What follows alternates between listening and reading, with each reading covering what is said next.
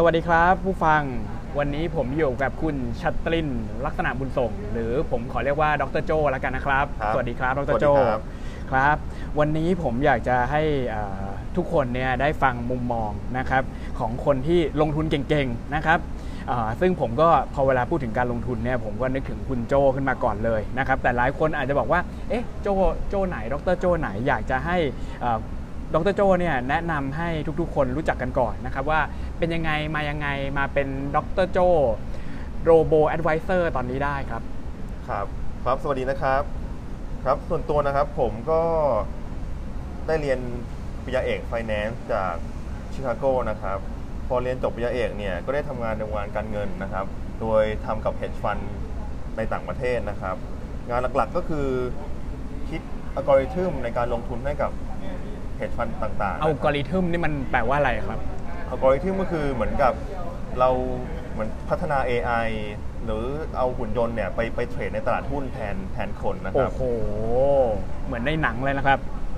ครับ ก็คือเราผมก็ได้ทำตรงนั้นมาประมาณ2 2ถึง3ปีนะครับ เสร็จแล้วก็ได้มีโอกาสกลับมาเมืองไทย เราก็เราก็คิดว่า เฮ้ย เราน่าจะทำ เราน่าจะพัฒนาตัวนี้มาให้ลูกค้าทั่วไปใช้ได้ด้วยด้วยดีหรือเปล่านะครับ ผมก็ได้ได้มีโอกาสมาร่วมงานกับทาง SCB ก็เลยมาตอนนี้ก็ตอนในงานตอนนี้นะครับ ก็เลยทำแอปชื่อว่า Easy Invest โดยพัฒนาตัว Robo Advisor เนี่ยเพื่อให้ลูกค้าของ SCB มีโอกาสใช้ตัวโรโรโรบอทตัวนี้นะครับทำไมถึงคิดว่าคนไทยเนี่ยจะเหมาะกับ robot invest เนี่ยผมยังเห็นคนเดินไปเดินมายังซื้อลอตเตอรี่อะไรอยู่เลย ดูไม่มีความรู้ทางด้านการเงินเลย แล้วอยู่ดีๆ บอกเราบอกว่าข้ามมาให้มาเป็น robo advisor เลยเนี่ยเขาจะไหวไหมครับ ผมว่าอันนี้อันนี้น่าจะเป็นการที่ว่าโร robot เนี่ยจะตอบโจทย์มากกว่านะครับ เพราะว่าอ่าคนที่ไม่มีความรู้ทางด้านการเงินเนี่ยเขาก็ต้องการคนมาช่วยใช่ไหมครับ แต่ในปัจจุบันเนี่ยการที่เราจะเอาพนักงานหรือใครไปไปเสิร์ฟลูกค้าทุกคนเนี่ยอาจอาจจะไม่ไหวใช่ไหมครับอืมเพราะงั้นการที่มี robot หรือมี AI มามาช่วยเนี่ยก็ทำให้เราสามเราสามารถเนี่ย สามารถเสิร์ฟลูกค้าได้ทุกคนเลย ในความเป็นจริงคือช่วยด้านประสิทธิภาพก่อนอ่าแน่นอนนะครับ เพราะฉะนั้นความน่าสนใจเริ่มมีละ คราวนี้ผมอยากจะให้คุณโจ้แชร์ว่าในความหมายของเราเนี่ยการลงทุนมันคืออะไรครับ จริงๆแล้วสำหรับผมนะครับ การลงทุนเนี่ยคือการ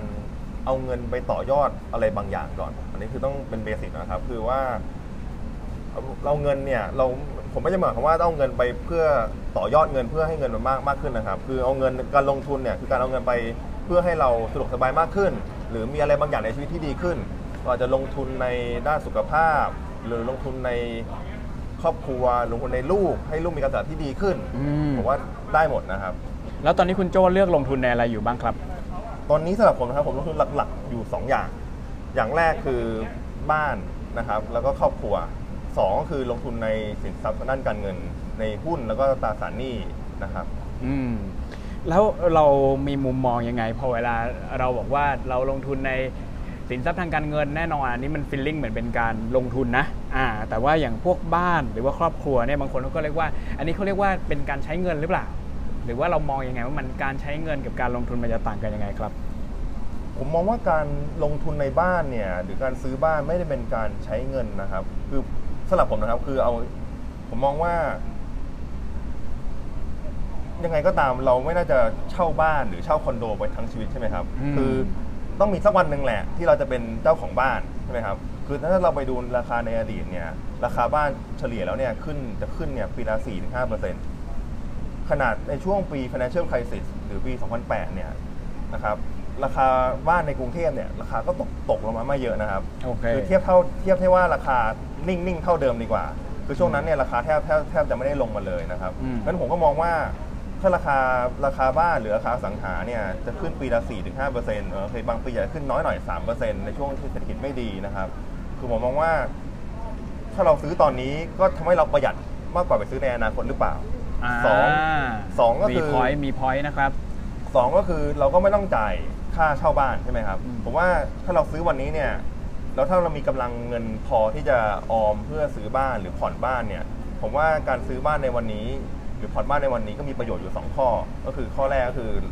เรากันราคาขึ้นในอนาคตด้วยอืมสองคือแทนที่เราจะเอาเอาเอาเงินเราเนี่ยไปผ่อนบ้านไปไปไปเช่าบ้านเป็นเงินที่ทิ้งเปล่าแหละเอาเงินตรงนั้นเนี่ยมามาผ่อนบ้านดีกว่าหรือเปล่านะครับอ่าเพราะฉะนั้นในมุมมองของคุณโจเนี่ย การลงทุนก็คือ เราต้องได้อะไรสักอย่างมาที่ไม่ได้เสียเปล่านะครับใช่มองใช่โลกครับ ในแง่ความเป็นจริงก็คือ อย่างเช่นบ้านเนี่ยการไปเช่าก็เหมือนเป็นการเป็นค่าใช้จ่าย แต่ถ้าเกิดเราเปลี่ยนตรงค่าใช้จ่ายนั้น มาเป็นเอ่อการผ่อนบ้านมันก็สามารถกลายเป็นการลงทุนได้เช่นกัน ครับใช่อ่าครับคราวนี้ผมอยากถามต่อเลยในมุมของดรโจเนี่ยเอ่อการลงทุนของดรโจเนี่ยเปลี่ยนไปตามเป้าหมายของชีวิตหรือว่าช่วงชีวิตไหมครับ ผมบอกเลยว่าเปลี่ยนเยอะมากนะครับ ผมบอกเลยว่าตอนที่ผมอายุ 20 ต้นๆ ถึง ก่อน 30 เนี่ยแทบไม่ได้ไม่ลงทุนเลยครับใช้โอ้ ใช้หมด จริงนะเป็นคนไฟแนนซ์นะ ใช้หมด ตอนตอนนั้นคือแบบพอแต่ก่อนเด็กๆเอางี้ก่อน คือเราขอเงินพ่อแม่โอเค เราก็ไม่ได้คิดเลยว่าเงินเนี้ยมีมูลค่า ไม่รู้ว่าพ่อแม่หาเงินมายากลำบากเราใช้หมดเลยโอ้ไม่เคยเก็บเลย โอ้ แต่พอตอนเนี้ยพอพออายุตอนเมื่อสองสามปีที่ผ่านมาเนี่ยพออายุเข้า 30 เนี่ย มุมมองเปลี่ยนไปอย่างชัดเจนเลยนะครับ เพราะว่า คือคนเราเนี่ยสมมติว่าเรามีอายุไขเนี่ยถึง 90 ปีแล้วกัน อืมอืมเยอะไปนะ เยอะไป สมมติเรามีอายุถึง 90 ปี โอเค เราเนี่ยถ้าตอนอายุ 30 เนี่ยเราทำงานเกษียณ 60 ใช่ไหมครับโอเคคือเราทำงานเราทำงานอีก 30 ปีแล้วต่อยู่ต่อไปอีกแต่ต้อง30 ต้องอยู่ต่อเออโดย61ถึง90อีก30ปีแปลว่าอ่า แปลว่าอะไรแปลว่าเงินเราได้รับมาเนี่ย เราต้องเก็บครึ่งหนึ่งละอืม เพราะว่าอีก 30 ปีที่เหลือเนี่ยเราไม่มีรายได้โอเค มีแต่รายจ่ายอีก 30 ปี อ่าเพราะงั้น พอเราคิดอย่างนี้ยแล้วว่าเงินรายได้เราในที่เราว่าตอนได้อายุ 30 เป็นต้นไปเนี่ย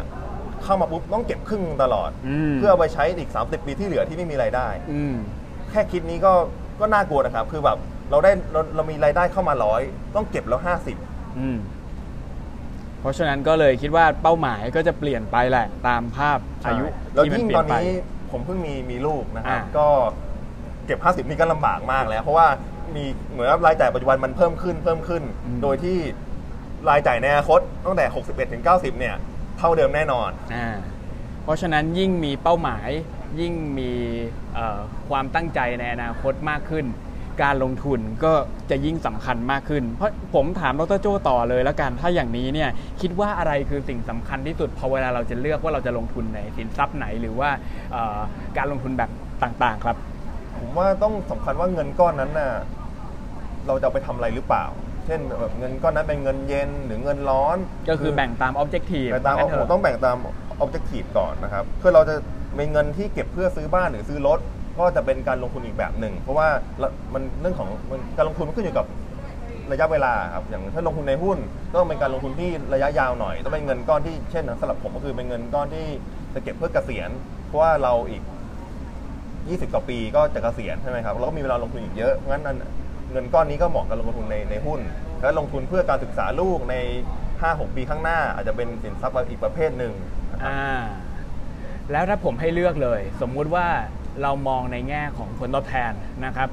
แล้วผมฟิกระยะเวลาให้เลยว่าเรามองมีระยะเวลาอีก 10 ปีข้างหน้า ให้คุณโจ้ผู้มี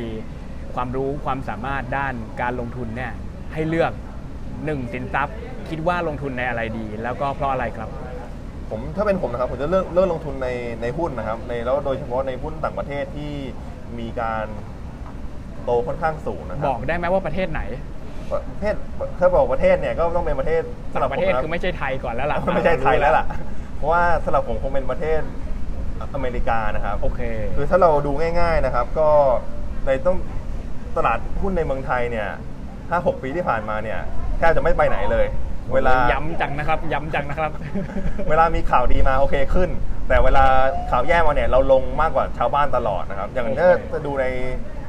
ข้อมูลตอนนี้นะครับ ไม่อยากถามเลยว่าเพราะอะไรนะฮะแต่เอาโอเคนะข้อมูลตั้งแต่ต้นปีจนถึงปัจจุบันเนี่ย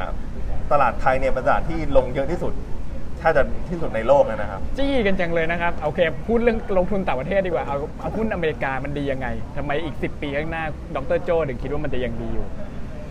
ผมว่าหุ้นอเมริกาในเชิงของผมว่าถ้าเป็นผมผมเน้นในหุ้นเทคแล้วกัน เพราะว่าตอนเนี้ยเทคโนโลยีมันมา มันจะอืม disrupt ในชีวิตของเราทุกคนแหละที่เราเราเราเห็นกันเห็นกันอยู่นะครับแบบไอโฟนก็มา cloud cloud computing ก็มาเดี๋ยวนี้คนก็เล่นเล่นแต่มือถือไม่เล่นแล็ปท็อปละหรือมันมีสวิตช์อื่นๆอย่างเช่น social social media ต่างๆนะครับครับคือครับพวก tech พวกเนี้ย คือเราผมว่าเราเริ่มลงในในหุ้นพวก tech ก่อน แต่แค่เผอิญว่าหุ้น tech พวกเนี้ยมันมาอยู่ที่ประเทศอเมริกาซะเยอะครับ อ่า อืมก็เลยคิดว่าอันนี้แหละคือสิ่งที่น่าสนใจ น่าลองแล้วก็น่าลงทุนในอีก 10 ปีข้างหน้าครับ นะครับคำถามสุดท้ายมีอะไรอยากจะฝากคนไทยเกี่ยวกับเรื่องการเก็บเงินหรือว่าการลงทุนไหมครับ ผมว่าเรื่องลงทุนนี่เป็นเรื่องใกล้ตัวกับที่เราคิดนะครับเพราะว่าเรา มันมีสุภาษิตสุภาษิตจีนอันหนึ่งที่บอกว่า เวลาที่ดีที่สุดในการปลูกต้นไม้เนี่ยคือ 20 ปีที่แล้ว โอเค แต่เวลาที่ดีที่สุดรองลงมาเนี่ยคือปัจจุบันนะครับ เพราะงั้นการลงทุนก็เหมือนกัน คนเราชอบคิดว่าอีก 20 อีก 20 ปีค่อยลงทุนก็ได้ แต่เรากลับมาคิดว่า เอ้ย เราน่าจะลงทุนตั้งแต่ 20 ปีที่แล้วนะนะ เพราะงั้นผมมองว่าเวลาที่ที่ดีที่สุดในการลงทุนก็คือเมื่อ 20 ปีที่แล้วก็คือวันนี้แหละครับ ก็ต้องเริ่มลงทุนแล้ว เพื่อเก็บออมเพื่อเกษียณหรือเพื่อการใช้จ่ายในอนาคต น่าสนใจมาก ๆ ครับ วันนี้ก็ต้องขอบคุณดรโจด้วยที่มาแชร์ความรู้ดีๆนะครับ แล้วก็